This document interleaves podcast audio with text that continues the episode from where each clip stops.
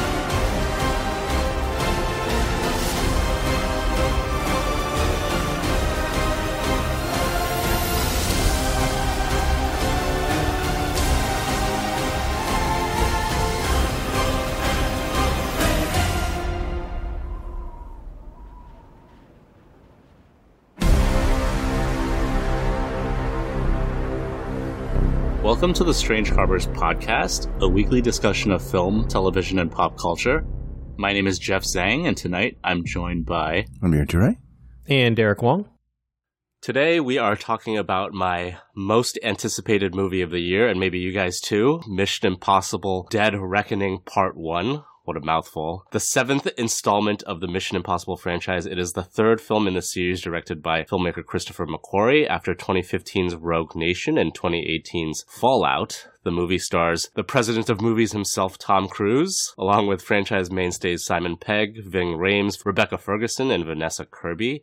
It also features a blast from the past with Henry Czerny returning as Eugene Kittredge from the first movie, and new faces include Esai Morales, Pom Klementieff, and Shea Whigham. So, yeah, it's finally here. We've been waiting to do this episode forever. We've never done a Mission Impossible episode before. I think it is probably my favorite franchise, I would say. I don't know about you guys, but I've been looking forward to this for a really long time. Yeah, man. I'm right there with you. Really love the Mission Impossible series. We've talked about this, I think, a little bit, that it's like the Fast and the Furious series, where there's a part in the middle where all of a sudden the series shifts for the better. I don't think that's going to be the first Fast and the Furious comparison on this episode, so we'll, we'll table that. I agree with you guys. I think this is one of the best action franchises that we have going so far. I think you'll hear this more than once. I love all the movies in this franchise, some more than others, but the weakest of this is still probably better than most of the Fast and the Furious, right? Right. Yeah, absolutely. Yeah, yeah. Or even like, I don't know, some of like the weaker Bond movies, probably, right? Absolutely. Yeah. Yeah. There isn't a single bad one in the series. And, you know, I think it's funny because it started off as this series that had different directors attached to each one, bringing their own unique flavor. You know, the first was this paranoia thriller with Brian De Palma at the wheel, and then number two was a John Woo action movie through and through, and then number three was probably the beginning of the modern era with J.J. Abrams taking over. That's his film debut, right? Yeah, that's his feature film Directorial debut. debut, yeah. Directorial debut. He'd done a lot of TV before then, but then, you know, four was Brad Bird. That's his live action movie debut, right? He was known for animated films before that.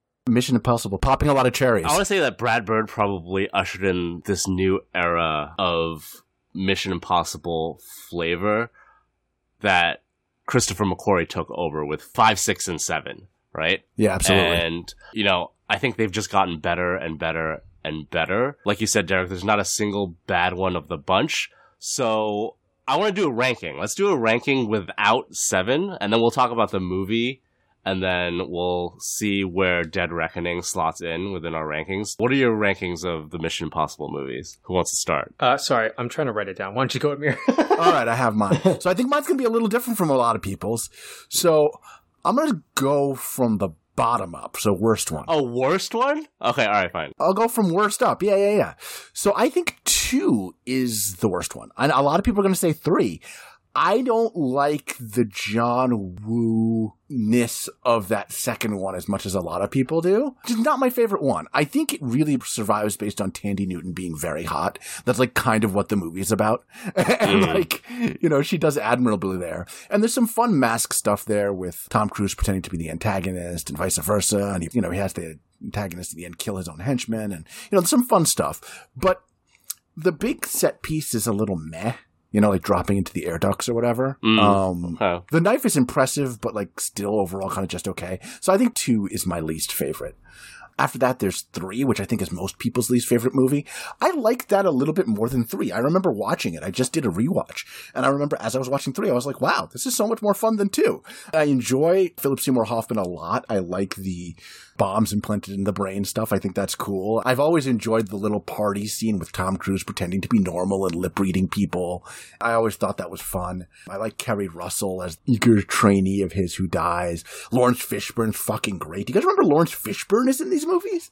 He's great. He is He's good. great. Is the good. introduction of Benji. Benji's in MI3. yeah. The Vatican rules. The Vatican sequence rules. Maggie Q stepping out of that car looking fire. All the mask stuff, the voice upload with Philip Seymour Hoffman in the bath. It is so good. The kind of second big action set piece, like the Shanghai roof swinging thing, is kind of just okay. But Yeah. I think the Vatican rules. And I think that's actually like a theme a lot of times with these movies. Like that middle action set piece is really, really good. And then the end one is kind of a little bit less strong. That goes for a lot of these. But I really like the Vatican. And uh, I think MI3 is actually a lot of fun. Next is four. Four has probably the single best like action set piece, which is the Burj Khalifa climbing thing. That in combination with the mask spy, we have to have two separate rooms and pretend the two antagonists that they're meeting each other when they're actually both meeting like the masked duplicates on our team stuff. That stuff is great. The Burj Khalifa rocks. yeah, those two back to back is genius stuff. It's the best it's incredible. It's like some of the best spycrafty stuff ever. It's so fun. Yeah. Don't disagree. The problem is the rest of the movie isn't that great. Same, I agree. I like the little Kremlin eye tracking software thing. Is that that movie? That's that movie, Yeah, right? it is. Yeah, yeah, yeah, yeah. Yeah, the Kremlin eye tracking That's thing super is really fun, cool. too. Like the screen, that one's really fun. But India's kind of weak. Like the rest of the movie doesn't live up to the heights of that middle set piece, which is so so freaking good. Okay, I'll keep moving here. Next is one. Going back and watching the first Mission Impossible, it's really good. And uh, like you said, the Brian De Palma like slower spy thriller type of thing. It's a different genre than the other movies for sure hmm like than all of them is very different from any of the others, the other six. But it's genuinely thrilling. There's a lot of this twisty turny espionage betrayals and double crosses and, you know, people getting like shot in European cities and blown up by car bombs. And it's it's very down to earth compared to what the series became. Obviously, like the opening double cross is really cool. The CIA sequence is iconic and incredible. It's still incredible now. That sequence is still so good. There's so much tension just with even a single bead of sweat dripping off of Tom Cruise's head. It's so Yeah. good. One's incredible. The only knock against one is the train action sequence in the end kind of sucks. What? No, it doesn't. It's not good. Ugh, It it's not that good. Still pretty good. I still think it looks pretty good. It looks like it's coming from a completely different movie. It does not totally fit in with the rest of the it movie. doesn't. I I don't say, like it. I don't like which it. is kind of funny, but uh, I'll take it. I'll. Ah, no, I don't like the train. I don't like the train and the helicopter. I don't.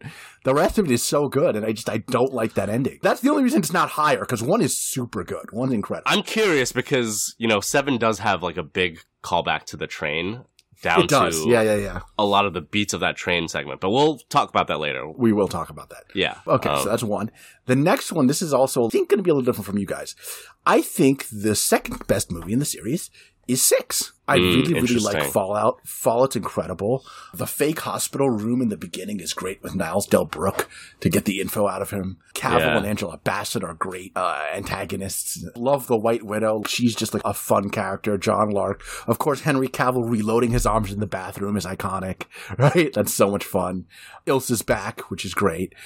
But I don't think it's as balls to the wall as five.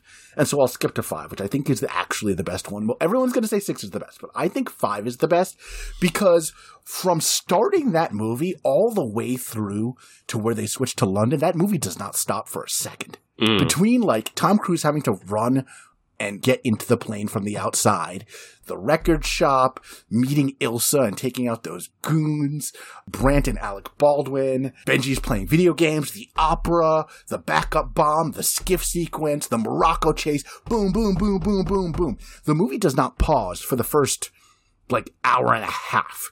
It's incredible. It's such a great run. Like it is the most concentrated Mission Impossible goodness you get in these series. It's like an incredible run. And then it starts to get a little slower towards the end after you switch to London. But even then, there's some great stuff in London. The Attlee mask stuff is super fun. The whole fight where they can't kill Ethan because he has the codes memorized, so they're not allowed to shoot at him. And so, like, he and Ilsa use that to their advantage. That's a great fight sequence. Yeah. The fight with the Bone Doctor is great. The glass box is a great ending. Yeah, it's incredible. I think five is just super, super good. All respect to six. I know you guys are going to argue for it, but five is so fucking good. I think it's I think I am slowly getting five pilled here. Yeah, let's go, Because dude. five is five good. Is so incredible. The skiff is just such an incredible action sequence too. People sleep on the skiff. I think dropping into that water is just insane. You did a very thorough breakdown of all the movies, which is great. I'm not going to do that. Yeah, yeah, yeah. All right. So I agree with you. Number two is, I Yes. think, my least favorite. You know, I kind of mentioned that no, no movie in this franchise is terrible. For a long time, this was close to that. I really didn't like two, but I've grown to appreciate some of the finer details in two. I know, Jeff, I'm not going to take your thunder. You're going to mention something about two that I know is probably one of your favorite things in like all of the MI franchise. So uh, I won't take that. But there are things about two that are great. Number three is my next one, and it's pretty low on this list, but it's also, I think, woefully underrated. Agreed.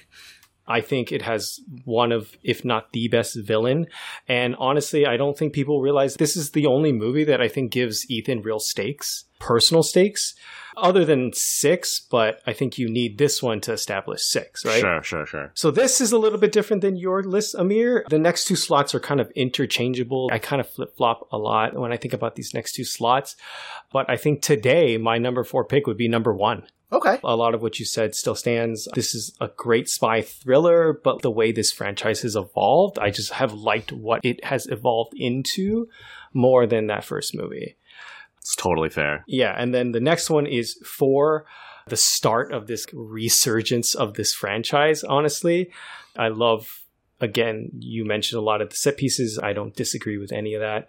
And you might be surprised to hear this, Amir, but my number 2 at the moment would be Fallout. Wow. It probably right. has some of the best action sequences in the franchise. I think about him free falling out of the plane. Uh, I think about him flying the helicopter, right? Yeah, the helicopter's great. where Tom Cruise walked with the helicopter so that he could fly in the jets in Top Gun, right? It's like this kind of progression of his career. I agree. Like, I think uh, Henry Cavill is great. I think that fight scene in the bathroom is amazing. He is also a really strong villain for this series. But honestly, my favorite movie is number five. Like, I think the opera sequence is my favorite sequence in all of MI. It's Um, I think so good. It's so Yeah. good. Yeah. I think that this cat and mouse thing, but then there's like hand to hand. And I don't know if people don't remember. Ilsa Faust was a character where, like, when you first meet her, you don't really know if you can trust her, like what side she's on. And this opera sequence really plays on that too. Honestly, it's my favorite. But then also the chase through the city on the motorcycle, the sequence where they have to like dive and hold his breath was amazing. You know what I mean? Like, I love this movie, and uh, that's why it's my favorite MI movie. Hell yes, dude. Awesome. All right, I'm Jeff, let's go. fucking fully five pilled now because like you guys have convinced Yes. me that. Because I have been thinking about five a lot because I recently rewatched it and it is so fucking good. So I'm just gonna say I think you guys have made a lot of good points. I won't like belabor too many things that we've already mentioned, but worst to best, three, two, four. Originally it was five, but now it's one. And then five, and then six. I still think six is the best, not including taking the new one into consideration on any of these rankings. But six is still the best. Five is right after. I think the propulsiveness of six. I originally thought that five at the end suffered a little bit like Ghost Protocol, where after the skiff and the Morocco chase, it kind of fell off a little bit. But the stuff in London and then Ethan memorizing the code and then the box sequence getting Lane, it has grown on me. I think that is really, really good. It's not quite the letdown that four was, I think, with the India Yeah. stuff. You know? Yeah. Five is really, really fucking good. And Derek, like you said, oh my god, the opera sequence, probably like top two sequences in Mission Impossible. I think the Joel Kraemer score is fucking phenomenal. You know, it introduces Ilsa. Ethan and Ilsa have already met, but then using Turandot's Nessun Dorma as Ilsa's theme throughout the whole Yeah. movie is so fucking genius. It's so good. Five is really good, but six, I think, is oh, all the stuff in six is too. I know Joe Kraemer doesn't do the score anymore, but Lorne Balfe is really fucking good too. The whole exchange with Solomon Lane. I think it just ends on a really strong note. The hand to hand fighting, and then it does the whole fucking troll move where it makes you think that the nuke went off, but it's just the sun in Ethan's eyes. It's so fucking funny. like, I couldn't believe that, you know, for a second, like, oh shit, they actually blew everyone up, you know? But nah, man, Ethan's not gonna let that happen. Bringing Michelle Monaghan back for that one too. Oh man, I love Six so much. Okay, Owen Davian or August Walker? Who's the better villain? Um, that's tough. Oh man, I might go Owen. D- I don't know. I love Walker too. Walker's great. He's such a dickhead. Yeah, like yeah. after the Halo jump into Paris, Ethan saves his life with the oxygen. He's like, "Hey, looks like you lost your oxygen tank." Like, what a dickhead, dude! I just saved your life, you fucking dickhead. I think Owen Davian is the better villain, but Walker and Hunt have better antagonistic Chemistry? chemistry. yeah, Yeah. because they work mm-hmm. together for the first like half of the movie or whatever, and it's And they it's still really hate fun. each other, which is so funny. I love that. Yeah, even as they're working together, they hate each other. It's great. Yeah. yeah, yeah. Yeah. No, but Davian is yeah, Davian with his implanting the bomb. Like I'm gonna kill you in front of your wife, and she's gonna be screaming your name. There's nothing you can do about it. He's yeah, he's a much eviler, malicious asshole. Yeah. Yeah. But he's like less physically scary, right? Because August Yeah, Walker yeah. is reloading his fucking arms like guns. Scary motherfucker. I didn't mention this when we talked about three, but like that cold open, I think is Yeah. amazing where his wife's just sitting there and like with the gun to her head. You don't really know what's going on. I think it's a great, great opening. From that cold open, I was like, I'm in. Like this is great. Yeah. JJ Abrams loves it. Ah, All right, so seven, Dead Reckoning, part one. What did you guys think of this one? How was your theater experiences? Uh, so the theater experience was just okay. I went middle of the day on Wednesday, so it wasn't very full. People weren't like super hype. And the other thing is I was like running Severance before, and so I got there late, so I missed just a touch of that starting Sevastopol sequence. So Oh. overall, not like the best theater experience of my life, but that didn't dampen my excitement, and I think my like anticipation was rewarded because I thought this one was great. This one's really, really good. Um, what about you guys? I really had a good time. I think, you know, I had a pretty packed theater and I saw like a Tuesday screening even before the Wednesday opening. I was Mhm. pleasantly surprised how many people were there and everyone seemed to be really into it, really liking it. And so, yeah, it just made my experience even better. Yeah, engaged audience is the best. I went to like the I don't know what it's called, like the Walmart fan event or whatever, like two days before the open. I didn't go to a press screening for this, so I just bought a ticket for this fan event and I went. Packed theater, everyone was super into it, hoot and hollering. Probably one of the better theater experiences of this year for me, actually. People were super into the stunts. Some big moments got some cheers. A lot of people going, oh shit, oh shit, oh shit, you know, Tom Cruise doing real stunts the way it's supposed to be. Yeah, just classic Mission Impossible fun at the theaters. There's nothing like going to a Mission Impossible movie at the theaters, especially with a good crowd. So Oh, this man. one was not any different. And I really like this one too. It's hard to place where it would land in the rankings, but I think we'll do that later. I'll just say real quick, wish I had your crowd, but I did go with my dad, so that was fun. That was cool. Shout out to Dad. Okay, nice, nice. I'm sure he's going to listen to this one, so shout out to dad. All right, that's it. you want to do a little plot synopsis, Jeff? Yeah, so we'll do a little plot synopsis. So the thing about the Mission Impossible movies that I like, even with the Christopher McQuarrie ones, is that you don't really have to know too much about the past installments. They're loosely connected. There's some light mythology and lore and returning characters and stuff, but you don't necessarily have to know all of it to have a good time. And this is the same thing, new antagonist. So this one has the IMF team and they are pitted against a new enemy, it is a rogue artificial intelligence that has gained sentience and it is sowing chaos on the world's political stage. They're infiltrating governments, sowing misinformation, just creating all this kind of chaos.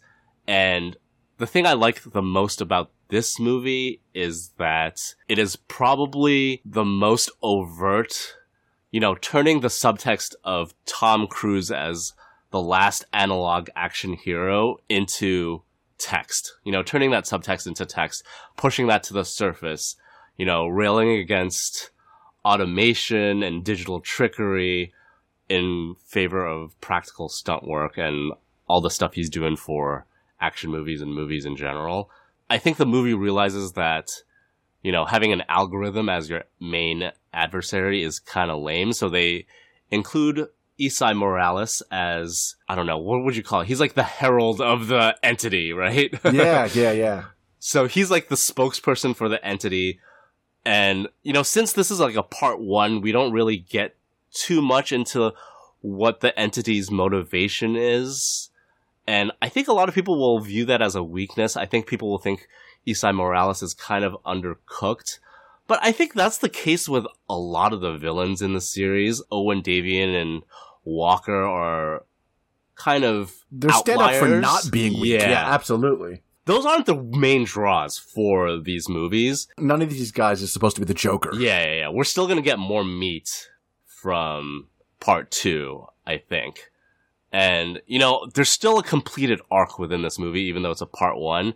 And this didn't bug me as much as Fast X or Across the Spider Verse did in terms of, you know, cutting it off at the part one end.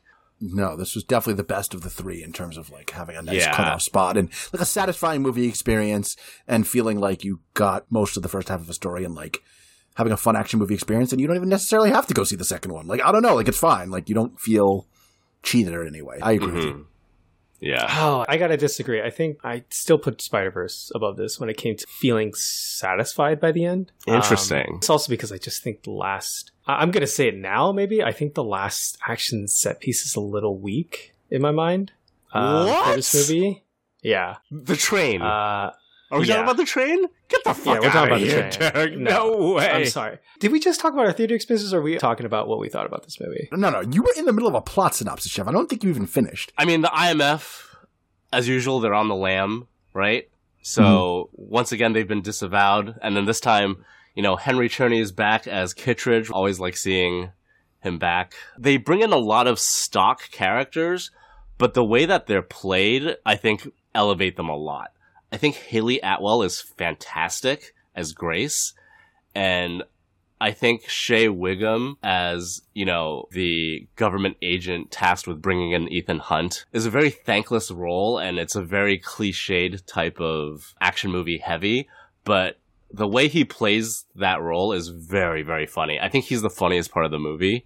He's fantastic in that too. Yeah, so basically it's like a lot of these Mission Impossible movies are. It's to string all these action set pieces together in a semi-coherent way. I want to say this is probably the weakest in a while in having like a through line that connects all these action set pieces together, but that's not the main attraction, right? So I forgive a lot when it comes to that. I think you said the right word. Forgive. Right, Jeff? Mm-hmm. when we talk about the Mission Impossible movies, I say there's no bad film, but these are not like the best films of the year, right? I think a lot of them have flaws, even though how much I love them. And Speak for you know, like, yourself, bro. I am speaking for myself. Like I think you know some of them plot issues, character issues. Each of them have flaws, right? Watching this franchise, it's a lot about how much you can forgive, and I hit a wall this time. There's a lot I could not forgive in this movie. This is probably the weakest one since three. I think four, five, six are much better when it came to what McQuarrie and Cruise do together. I like this movie, but didn't like the comedy. I think Ilsa is a character that's I mean, I'll say it, it's fridged, like in the middle of this movie.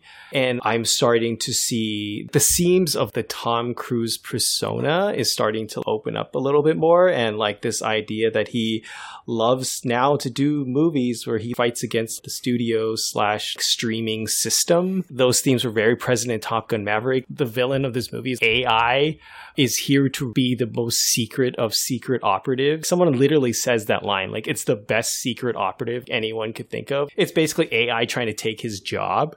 That was very present. I like that about this movie, though. no, I didn't. I'm sorry. It's too on the nose. Also, I really did not like the fact that like Tom Cruise over the last 15 20 years of his career has like become very asexual and it's become I think a little bit of a hindrance in his movies. We talked about Top Gun having that really really weird sex scene with Jennifer Connelly which was not even a sex scene. And then also this movie, like all of a sudden Ilsa Faust is all over him and I'm like, what is going on here? This is trading stakes that I don't believe in. So this is something that I noticed too, and I noticed it even as far back as five, where, mm-hmm. you know, I like wrote down, I was like, do Ilsa and Ethan ever even make out? Like, it's a weirdly chaste movie because she asks him to run away with her, right? Yeah. Mm-hmm these are adults. You'd think that like two good looking, gorgeous Hollywood actors, you would think that, I don't know, them being in a romantic relationship would be part of the draw. And you're right, Derek. It's like not there. I do think that the through line of them being romantic partners is there at least since five, so it doesn't seem like it's out of nowhere for me in seven. But I do think that the chasteness of it is weird and a hindrance. I do agree with that part for sure. Yeah, I'm totally with you, Derek. It is kind of weird. I think five is okay because, you know, I think you could play it either way where she says, oh, you know, run away with me. But then by the time six rolls around, and Ving Rhames is like, oh, you're only one of two women that Ethan's ever cared about, and the other is his ex-wife, right? Mm-hmm. And that just seems totally weird when they don't really share like any intimate scenes together or anything. And then now with seven, like you're supposed to assume that intimacy is there. Like I think you're supposed to assume it's there. Yeah. Right? They don't do a good job of underlying. I gotta say, I think I'm with Derek. I think it's a Tom Cruise weirdness thing where yeah, he's just a very asexual action star now, and I don't know if he doesn't want to do it in these movies. It feels like it comes from him. I don't want to say that for sure because I just don't know, but it feels like it's coming from him. Right? Especially yeah, in the seventh movie, like I was gonna say. Like you said, Derek, she's like all over him. They share moments where they hold hands and, you know, she's hugging him like under the jacket when they're in Venice in the sunset and they're sharing these like moments, but there's no physical intimacy. There's no kissing or like making out or like sex scenes or anything. It's kind of odd. I don't disagree with that. I'm with you, Derek. I get you. I get you. yeah, I'm um, on the same page with that. Yeah. I will say that I think this is probably we're gonna get all the criticisms out of the way first, right? I think okay. This sure, is probably the worst looking movie since yes. three. Christopher McQuarrie is doing something here. He's trying to go beyond the expert journeyman image that he's come up with himself four, five, and six, but it doesn't quite come together here. I think the transition to digital is awkward. This is the first Mission Impossible movie that's shot on digital, and you can tell a lot of stuff is kind of washed out. The CGI is kind of wonky, where it wasn't quite as bad before. You know what I mean? I think five and six look gorgeous, especially five. I think five is one of the best looking action movies maybe ever. Like that whole opera mm-hmm. sequence looks phenomenal. And then yeah. there's just something off about seven where it's washed out and it just doesn't look as good. It's gotta be the digital. And then, you know, they got Fraser Taggart as cinematographer. He did the cinematography for John Wick 2, which is one of the better John Wick movies too, like the better looking John Wick movies too.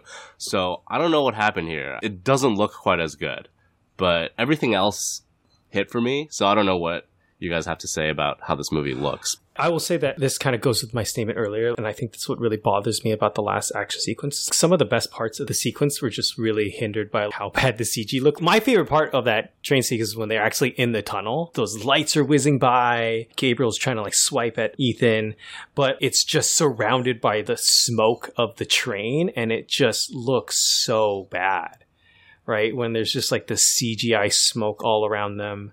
And then the sequence when they're trying to actually climb the train car at the end, you know, him and Hayley Atwell's character, Grace, the backgrounds that they use, all the CG elements just like flying at them, I just think it looks so bad.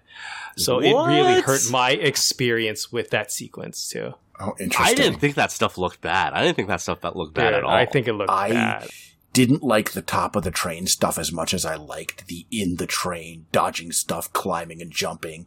That I actually really liked. I'm the opposite from you on that one, actually.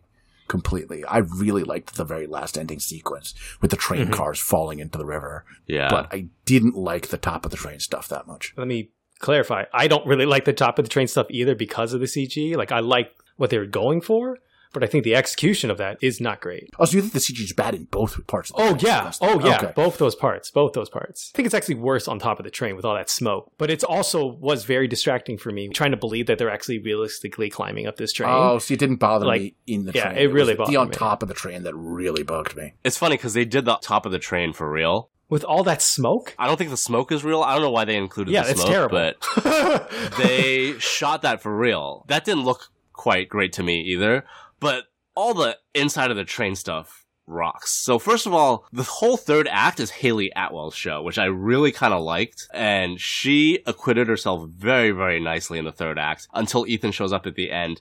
And then the end, climbing up the train rocks. I love the train sequence at the end Yeah, I think it's great. where it flies off the rail. It's very Buster Keaton and cartoonish, and maybe you don't like that, Derek, but I thought it was very clever and very funny and very playful, and still very, very scary because a lot of the stuff where, you know, Hayley Atwell's Grace, she has to like jump across the train when it's dangling, and then Ethan Hunt is like, "Do you trust me?" And then she's like, "Mm," you know. I thought that was really fucking funny. That was just, I think, the action firing on all cylinders. I really, really fucking love that. I'm with you. I liked that last sequence a lot. They do the little psych out. Pom Klementieff's character actually grabs Tom Cruise. Then you see the actual train falling, and you're like, wait, what? Did they fall all together? And then they're all just standing there already, like in Okay. the, the next car train. I thought that was funny. Okay, first of all, Pom Klementieff reveal in the train sequence, biggest cheer out of the entire movie from the theater. Isn't that weird? Does she like save them? yeah, yeah. Oh, really? Because I think everyone in my theater, including me, loved the Pom Klementieff character. Yeah. She's like this psycho heavy. She's so fucking good with like minimal lines. You Yeah. know? The silent So, assassin. It's Yeah. weird because I uh, completely agree. She's great as this almost silent, heavy, psycho, like violence loving. Everybody loved her in my theater too, and I loved her. I thought she was great. It's a little weird in the like, let's make the Asian woman a silent assassin with no lines. That's a, A little like, I like- tropey, I- yeah. I'm like, ooh, this is a little yikes, but it worked. I don't know. Everyone loved it. Yeah. And I did like that they lampshaded that she was going to Betray that Gabriel. was gonna Yeah, happen. yeah, yeah. And the movie definitely like put a pin in it and let you know that was gonna come back around. So I was waiting for it, and I still marked out when it happened. It was still I great. still didn't see it coming. oh, really? I did. I was I like, knew that she would turn somehow, and I was like, okay, maybe it's in like part two or something. Because when the hand came out and grabbed Grace and Ethan to save them from the train, I thought that was Shea Whigham for sure, right? oh, Yeah. Mhm. really? Because oh, no, they set that no whole thing in my up where, like, you know, Ethan and Grace are like, oh, we're deputizing you. You gotta save all the people on the train. And then him and his little sidekick, they get IMF pills or whatever, right? They're like on the Right, IMF yeah, team yeah. now, helping all the civilians and helping Ethan throughout this whole sequence. That I totally forgot that, you know, Pom Klementieff got stabbed by Gabriel and he mentioned that you're gonna betray me. Mhm. When it was her, everyone flipped out in the theater. I was like, yeah, she was so good. She's so good. And her outfits were incredible, by the way. I don't know what she's wearing. The masquerade. fucking- the marching band mime costume. Like, what a fucking get up. She's so good in that. Yeah. Can I mention one last thing I didn't like before we get into like all the things we Yeah. did like, or do you want to? No, no, no, go ahead, go ahead, go ahead. No, go ahead. All right. The last thing I really didn't like, and we've kind of already hit on this, is that I'm not a fan that this enemy is just AI. It's just like a predictive AI. Fucking Shia LaBeouf and Michelle Monaghan did this 15 years ago, right? Eagle Eye. And I mean, this movie's still better than that movie, but like, I was expecting more. And I think it's partially my comparing it to like the last couple movies. I love this kind of through line of the Sean Harris what's his character's name? Solomon Lane. Solomon Lane and like the idea of the syndicate, rogue nation that's going after them. Like I thought that was such a cool idea. It's IMF Yeah. versus the syndicate to then go from that and then not have any kind of continuation and it's just an AI on a submarine. I do Kinda agree. disappointing. It's a step down. I think the anti-IMF is such a cool idea. When they 1st Mhm. introduced the anti-IMF, the syndicate, I thought they were going to do like, oh, every IMF team member has like a counterpart. A double that they have to fight? That would be That so would cool. That so would've been really fucking cool. You know, like that bit in Shaun of the Dead where they walk past like Yeah. their counterparts on the street. Yeah, yeah, yeah. I thought that's what that was going to be, and they didn't do that either. And also another Yeah. rehashy thing that this movie does is that, oh, you know, Solomon Lane's always thinking five steps ahead. It's like 4D chess. And it's kind of the same thing with this AI, yeah. you know? So that's also kind of a rehash thing. And I think a lot of it has to do with saving stuff for part two, where we just don't know yet. Cause Gabriel himself is a little undercooked. We still don't know anything about his connection to Ethan's past. There's like this whole Yeah. flashback that they do over and over again where it's from before he's in the IMF and Gabriel clearly killed someone that Ethan cared about, you know, but we don't know anything about that. I think I have to withhold judgment until we see parts one and two together, but I agree it's undercooked. And then just to get all the criticism out of the way, the MacGuffin stuff with the keys is really silly. Oh, wow. It looks cool though. I like It the looks look cool. of the keys. I like the I look like of the the keys look of the too. keys. But Yeah. story wise, I don't think it actually makes sense because it would make sense if that key, which has like this whole MacGuffin, put them together and they light up and it's super cool kind of aesthetic. That makes sense if it's the key to the AI.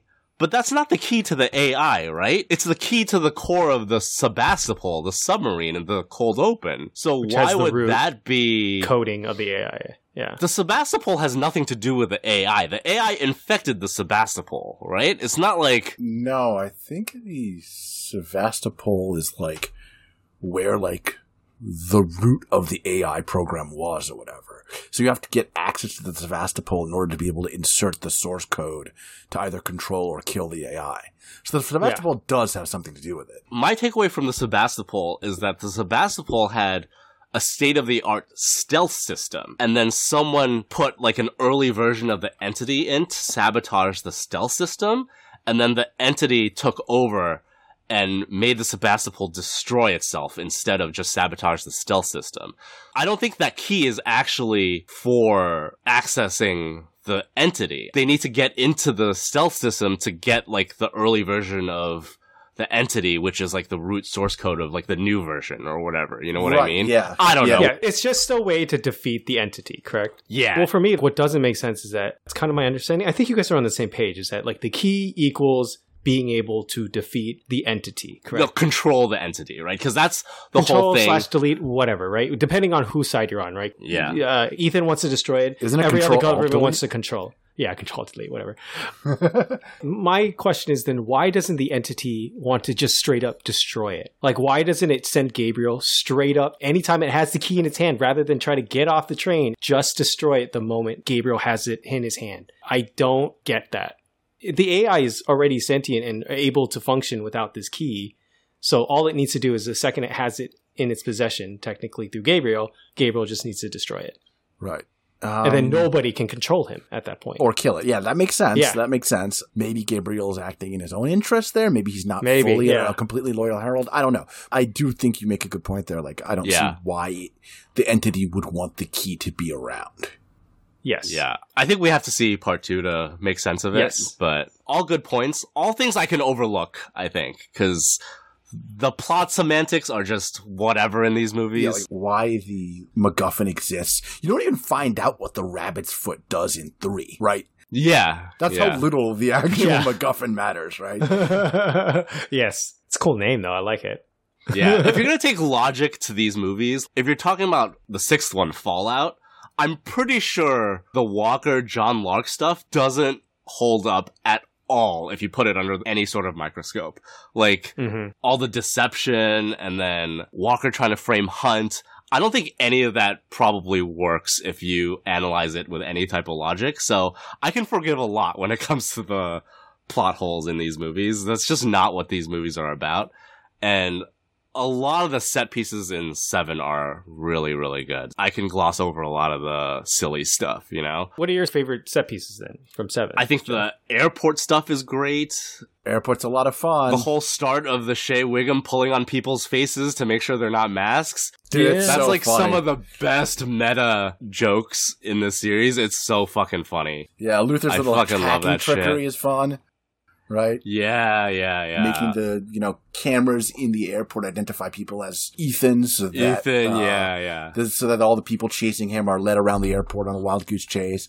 That was a lot of fun, I thought. Hayley Atwell's fun from like the first second as this master thief. Yeah. So going back to the Luther thing, I know you don't like this whole AI thing, Derek, but I do like that they make it so that it kind of is straight up AI is evil and it's bad, but they kind of hang a lampshade on like, you know, AI is convenient and it does help you do things because I'm sure Luther's doing the deepfake stuff to make people look like Ethan, right? So that's clearly helping them in some way. And I think Mhm. that helps like add a little murkiness to the argument and just say like, oh, you know, AI does make your life easier, but you know, sometimes you need real people to make real art. So I think that's a little hanging on the lampshade that I really liked. But anyway, yes, Hayley Atwell is fantastic as Grace. Her chemistry with Tom Cruise is fantastic. I think it's kind of sad that revolving door of brunettes, you know, Rebecca Ferguson kind of on the sidelines, Hayley Atwell's in the main female role in this one. But the Rome sequence is fantastic with the car where they handcuff together and it's the supercharged Fiat. I fucking love that. It's crazy how a little innovation just like let's handcuff the two of them together completely like reinvigorates the chase sequence because we've seen chase sequences like this before in, in MI movies, right? And this could Yeah, have been yeah, very yeah. similar to any of the chase sequences as that, or in something in the Bourne movies, or like you've seen this before, right? But just the idea that sometimes Tom Cruise can't be the one driving completely Yeah. elevates it to another level and makes it completely like okay this is a fresh twist on something i've seen before i really loved it it's such a simple thing and, and it worked so well I will bring it up. Already this summer, we had a chase sequence through Rome right yeah in uh-huh. another right. movie, we did and it was not as successful as this one, right? Yeah, like this one was. Obviously. I think Yes. the fucking Fast X one is dumb as hell and silly and Yes. a lot of fun too. But this one, come on, blows it out of the water. First of all, they're doing it for real. Yeah. Tom Cruise and Hayley Atwell are actually driving that thing. And then I think the comedy of errors with they don't know the power of like the Fiat and like how fast it can go and like the acceleration and stuff is hilarious. A lot of slapstick stuff. I heard on like the behind the scenes where people were doing like the stunt driving, they go through the dailies and if it's not Tom Cruise driving, if it's someone else driving, you see some guy in a green suit in the backseat of the car and he's actually driving the car. That's how they do the stunt driving. But then when you get the dailies with Tom Cruise, there's no stunt guy in the back. There's no green screen Mm. guy driving the car. He's actually doing all the driving. So like, I think that makes all the difference for all these stunts. It's a tiny, tiny thing, but just seeing the glint of fear in Tom Cruise's eyes and like how much he hesitates doing some of these things, it makes it seem like it's real. And it is real. You know what I mean? Yeah.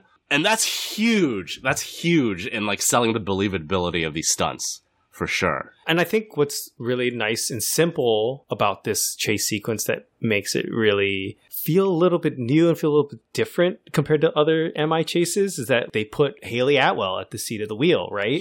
Mhm. With this untrained person that you know clearly does not know how to drive very well in this sequence and you know that goes in hand in hand with you talking about like the fear that tom cruise is potentially seeing in his eye right Mhm. and I love that moment where I think the cars like are flipping over, and it was like Tom Cruise that was in driver's seat. It switches like, and the Hayley Yeah, Atwell is they're now like, the "How one did that sitting in the driver's seat, and they're like, "What? How did this happen?" That's Yeah, so that really funny. funny. That was really, really funny. yeah, and like it forces her to be the driver in that moment, even though they know full well that like she is not as good. And I thought that kind of comedy worked in that Mhm. sequence. I will say I did not like the sex joke of it all. You know, when they first try to start the Fiat and he's like, "Oh my god, this never happens to me." And she's like, "Oh, it's okay. It's okay. You know, we'll figure it out." And I'm like, "Okay, I don't like this." But I do like the rest of that Rome sequence. I do think it's very fun that, you know, when he's like, oh, I found a secret car and he like goes towards the Lamborghini because he thinks Yeah. it's that one. And then that Fiat comes out. I was like, okay, this is pretty funny. This is good. yeah. All the mask stuff is great. I still don't think the opening reaches the heights of No. the staged news broadcast of Six, which I think was really, really fucking amazing. But I don't know. I kind of liked Henry Czerny going, "How are you gonna get out?" And then it's just Ethan Hunt wearing a Henry Czerny mask. It's so that was so funny. funny. That was really great. It was really funny. that was really funny. It's kind of funny because I actually didn't expect Tom Cruise, Ethan Hunt to be under the mask there when Yes, they reveal it. When the gonna say. community was talking about the entity, it made it seem like, oh, the entity's got some guy coming in to like yes, sabotage blackmail. the community Yes, meeting. yes, yes. I like absolutely. that. I like that. That's like straight from the trailer. I remember that scene from this trailer when like someone throws up some kind of bomb in the air. It looks like they're all dead. because like nerve gas or something. I was like like, green killing all gas, of them. that, like Yeah. nerve gas, like kills everyone.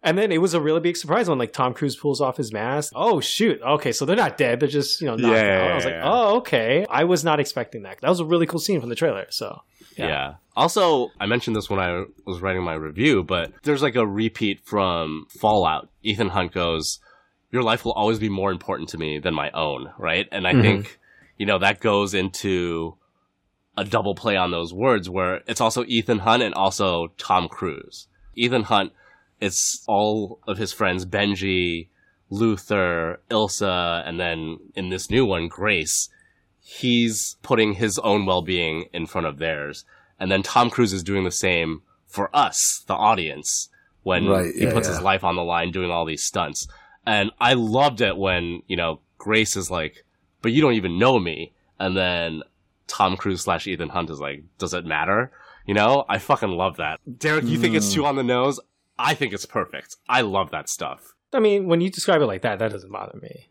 It's other things. It's other things. Yeah. You're making the meta miss sound kind of cool when before it. Yeah. yeah yeah, Yeah. Some of the other meta things not as cool. That one, okay, yeah, I, yeah, I like that. I can appreciate him trying to put himself on the line for us as the audience. Sorry, I don't want to get too far away from the Hayley Atwell character. You already said it when it came to the train sequence. You know, a lot of it is just like the Hayley Atwell show. Like, I feel like the second half of this movie is the Hayley Atwell origin story, right? mm-hmm. She's as much of a lead in the second half as, as Tom, Cruise, is. Yeah, yeah, you know, yeah, yeah, absolutely. I did kind of appreciate that. This may be the first time we're ever actually getting to see like someone initiated. Into I don't the, think we've like, seen the it IMF. before. Yeah. And Yeah. another thing that I didn't know about the IMF is apparently they're like the French Foreign Legion, where like you recruit from people who committed crimes or whatever. Like I didn't know that. It's like Did the you- Suicide Squad or Yeah, something. did you know that? I, didn't don't know think that. so. No. I didn't know that either. Like what this implies is everyone at the IMF previously had a history of doing something where they have to join this intelligence agency to get out of it. That's super interesting. I didn't know that. Or do something more with their Feels life. like a retcon, but okay, I'll allow it. I'll It's an allow it, it little twist cool. to the yeah. It's kind of a cool twist. Um, but then it kind of makes sense that then so easily some of these people turn back, right, to Mm, yeah, yeah, yeah. to being the evil counterpart sometimes. But yes, that's not here or there. The other thing about Hayley Atwell is just I love all her master thief legerdemain, all the planting things on people and pickpocketing them Mhm. again. yeah, and the sleight of that hand stuff is yeah, so yeah. good. All the sleight of hand stuff from her and from Tom Cruise is so Yeah. good. Yeah, bringing it back from the first movie. Yes, right? from Bringing it Mission back from the first movie. Impossible One, absolutely. Disappearing the floppy disk, and now it's with the keys. It's so fucking good. It's I so love that good. stuff. Yeah, so that stuff is really, really fun too. She's a super fun character from like as soon as she appears Yeah. on screen. She's great. Mm-hmm. I don't know if she's supposed to be the the next one. I don't know, but she's I don't think this. so, I really but like yeah. her. One funny thing that kind of bugged me is that when she dons the Vanessa Kirby mask for the final sequence, Vanessa Kirby's eyes are so fucking blue. It is piercing. And then, you know, obviously when you put on the Vanessa Kirby mask, Hayley Atwell's got the brown eyes, right? You could immediately tell that something's off. You Mm. don't give her like contacts or anything? Yeah, I don't know. I guess they just didn't do it. Yeah, okay. But I feel like someone like Zola, the White Widow's brother, that's something that he would have picked Would up be like, oh, what's up with your immediately, eyes? Yeah. but I love that White Widow doubling sequence. That's super Yeah, fun. dude, it's so good. It- it's it's, so, good. so fun. I wish Vanessa Kirby had more to do in general, but that sequence is a lot of fun. Yeah, do you know who else I wish had more to do in this? Rebecca Ferguson. Yeah, let's talk about it. Thank you. I'm Yes, glad. let's I- we about needed it. to get to this. Yes. Yeah. Rebecca Ferguson as Ilsa Faust is one of my favorite characters. Oh, she's in so good. an action franchise, and they kind of did her dirty in this. Dirty. Mhm. Oh, not even kinda. she So- was. Spoiler alert. I mean, she dies in this one. And I actually kind of liked the idea that she dies, you know, because as a character death, I don't think anything has affected me like that maybe ever. Cause I was so upset that they killed her. I don't know, it's just movie characters. I don't really give a shit. But I love Rebecca Ferguson as Ilsa Faust so much that when they did that, I was actually really upset. And I think it would have landed even harder if they gave her something of substance to do in this movie. The movie tells you that she dies to save Grace, but that's not even really clear in the moment, right? it's not even like not. It's, not even like clear stakes. And then the other thing about it that bothers me is I didn't love that fight sequence between her and Gabriel. No, I thought it was goofy. I don't think it's great. It doesn't look Yeah. good. It's a lot of twirling What? around at close Oh, range. I kinda don't think liked it, looks good. She's got this really long sword, which looks super cool, but then she's like kind of getting all close to him and kind of twirling around, and it just doesn't really look that good. It doesn't look like two master assassin people trying to kill each other, right? Like compare that fight to like I'll go to a completely different action franchise. The fight between Matt Damon's Jason Bourne in that first movie in the Paris apartment, right? The guy who Hmm. bursts in, that is insane. Yeah, but that's two completely different aesthetics, right? I think this is a little more heightened. It is, but then like it's not heightened in a way where I like if you're gonna do the twirly kind of heightened thing, go all the way and do like a crouching tiger thing, right? Like that's cool too. That sort of heightenedness is also cool. I just Mm. thought this was too in the middle. It's a little too like we're trying to hide that the actors can't really fight. I didn't like that fight at all, to be honest, and it's unfortunate. I'll compare it directly to something else in this movie, directly to something that happens five minutes before this movie, right? If you're talking Oh, the Pom like, Klementieff sequence- fight scene. Yeah, the Pom Yes, Klementieff that versus great. Tom Cruise and the guy in the little That's hallway. Like that was amazing. Agree completely. It's so compact. People are getting their heads thrown against walls and like glass is breaking and they're like hopping over and jumping over each other and trying to climb walls. There's something more creative and inventive yeah, the and little just like sword energetic. spinniness is just so Yeah. weightless. It's so weightless and Yeah. it doesn't feel creative as like No, that fight. I, that's a Oh, great I comparison. didn't mind Derek. it that That is a great one. No, I don't Yeah. like it, and the fact that they killed her with it just rubbed it, rubbed salt. Are you talking in the about the parallel fight where Tom Cruise is in the alleyway? Yeah, we both Yeah. loved that one. Yeah, yeah, And yeah. we're saying that. yeah, yeah. That one's yeah. good. That one's good too. I didn't mind the Rebecca Ferguson Esai Morales fight. I didn't mind it as much. I thought it stank.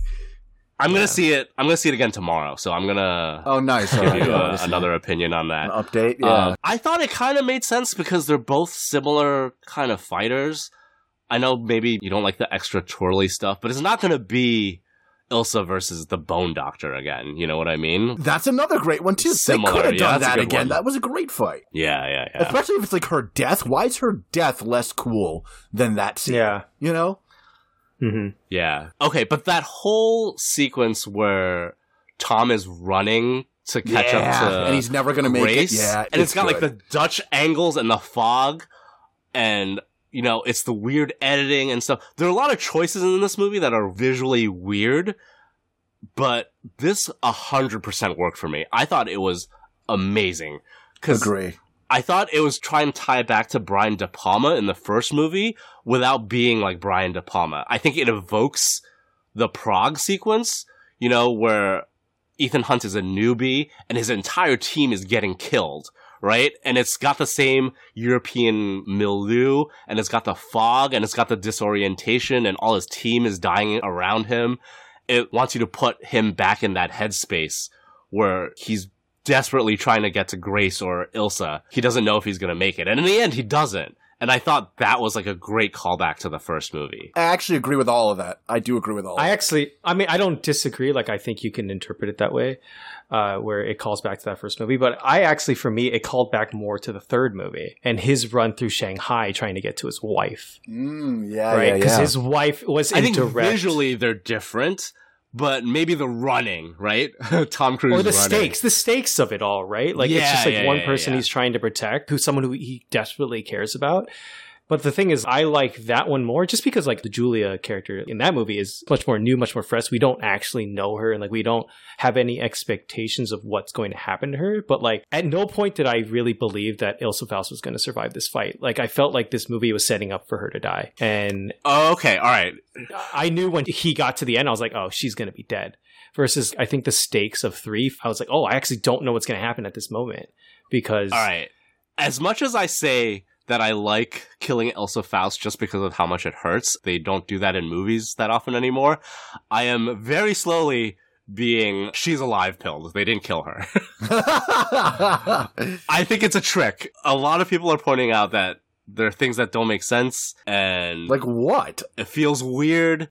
It does feel weird. They're not going to do it twice in one movie, right? That's what Are people they? are saying because like it's twice in one movie. They're saying like the first fake out is a precursor to the second fake out where it's like, oh, you're dead, so stay dead. So now when I don't know when they do it now, it seems like maybe it's for real, but maybe it's also like foreshadowing that they're gonna like fake her death somehow. Another thing is that this is obviously non-diegetic, right? Because it's just what the director and the screenwriters are saying or whatever. But someone mentions like something in this movie doesn't sit right with me. There's a big twist that I don't really like, and you know, Christopher McQuarrie is like, you just have to wait till part two to see. so I don't know what else that could be. There's no Ethan mourning. It's not given the weight it should have. Yeah. And then I think both Tom Cruise and Christopher McQuarrie know how much people love the Ilsa character. I don't want to sound like I'm a fucking Ilsa stan or like I can't accept her death or anything like that. Cause I do like that she dies in this. I think it's a good development, even though I don't know if the execution is right. I know you guys don't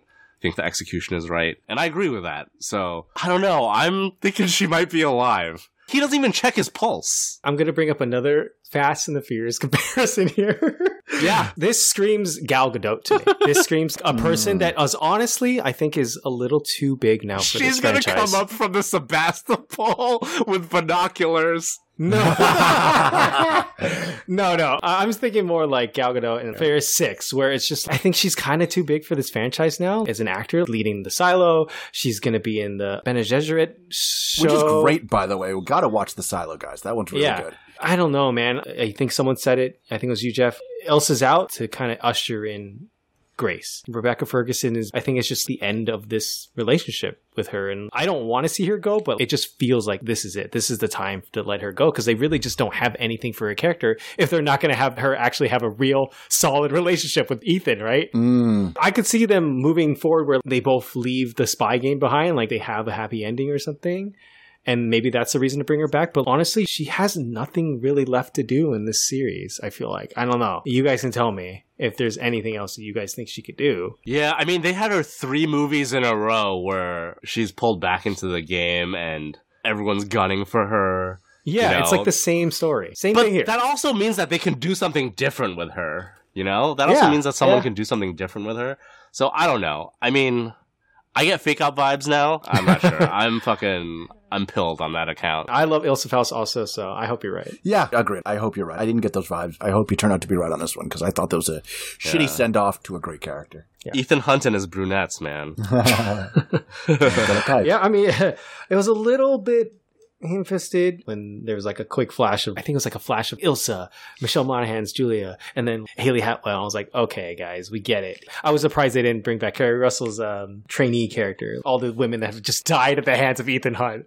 Yeah, that kind of bugged me because Keri Russell's like example number one because she died horribly in Horrible, three, right? But awesome way, though. I will give you that death in three because that shit is fucked up as hell. That image of her Yeah. eye all fucked up from the yeah. brain The explosion. I'm Yeah. like, oh, that fucking haunts me. That shit is nasty. But yeah, last thing before we wrap up, top five Mission Impossible Oh. action okay. bits. Go. oh, mission bits, like bits, Yeah, yeah, yeah, yeah. Like sequences. Sequences, yes. Oh, jeez. Okay. Five favorite, maybe not in any particular order. If you Okay, can, uh, go yeah. from best to fifth best. Okay. All right. Best to last. I mean, I've already said it. Number one is Opera House. I think. Mm. I will say probably next is like the helicopter sequence to the Mm. fight on the cliff to the John Lark getting his face ripped off by a hook. That Mm. shit is awesome.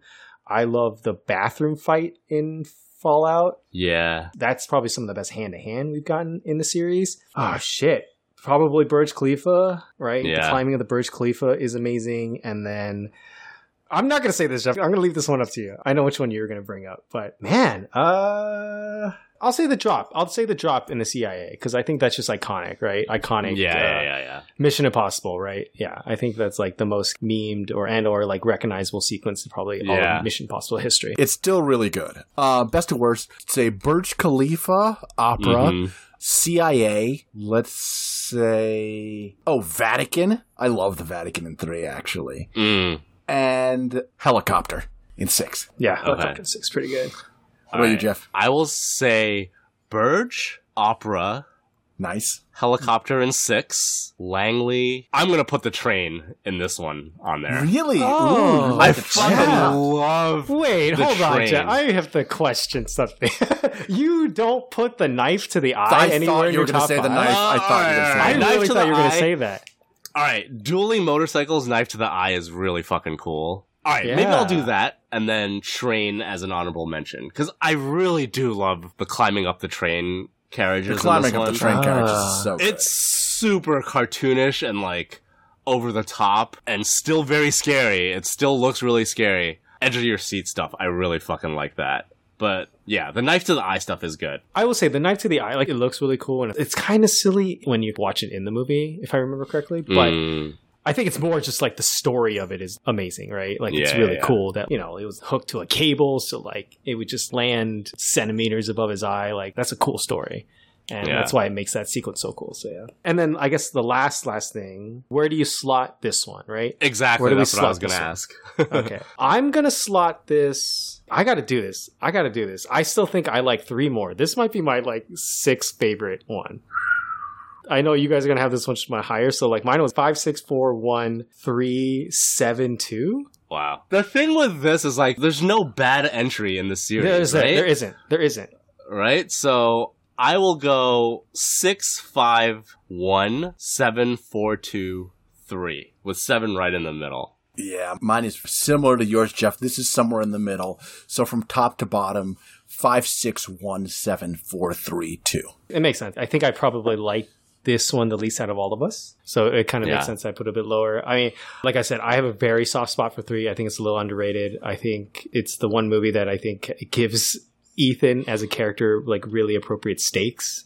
You know, rather than just it's his friends. It's like it's his wife, right? You know. Um, yeah, yeah, yeah. I, I- I do really like that about that movie. So All right. Well, to cap it off, I'm gonna ask a hard question: John Wick Four or Dead Reckoning Part One? John Wick Four. Oh wow. not wow. hard. John Wick Four, dude. John Wick Four is Wow. amazing. Yeah, for me, it was amazing. Wow, that's Yeah. a slam dunk for you, huh? Um, that's harder for me. I liked this one, and it also made me go back and watch the other Mission Possibles, which was really fun too.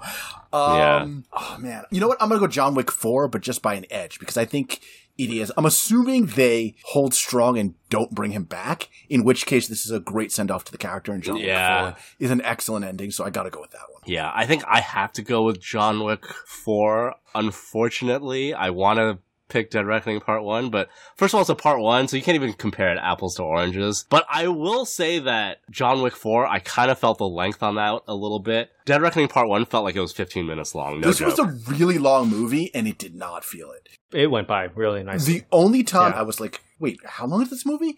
Is after Ilsa dies, Yeah. and I'm like, oh, is this the end? And then I was like, oh, wait, no, it can't be the end. We have the motorcycle we're only, like, sequence yeah. coming. Yeah. There's another hour to this movie. But like, Yeah. that's the only time I like Yeah. checked my watch to be like, wait a minute, where are we in this movie?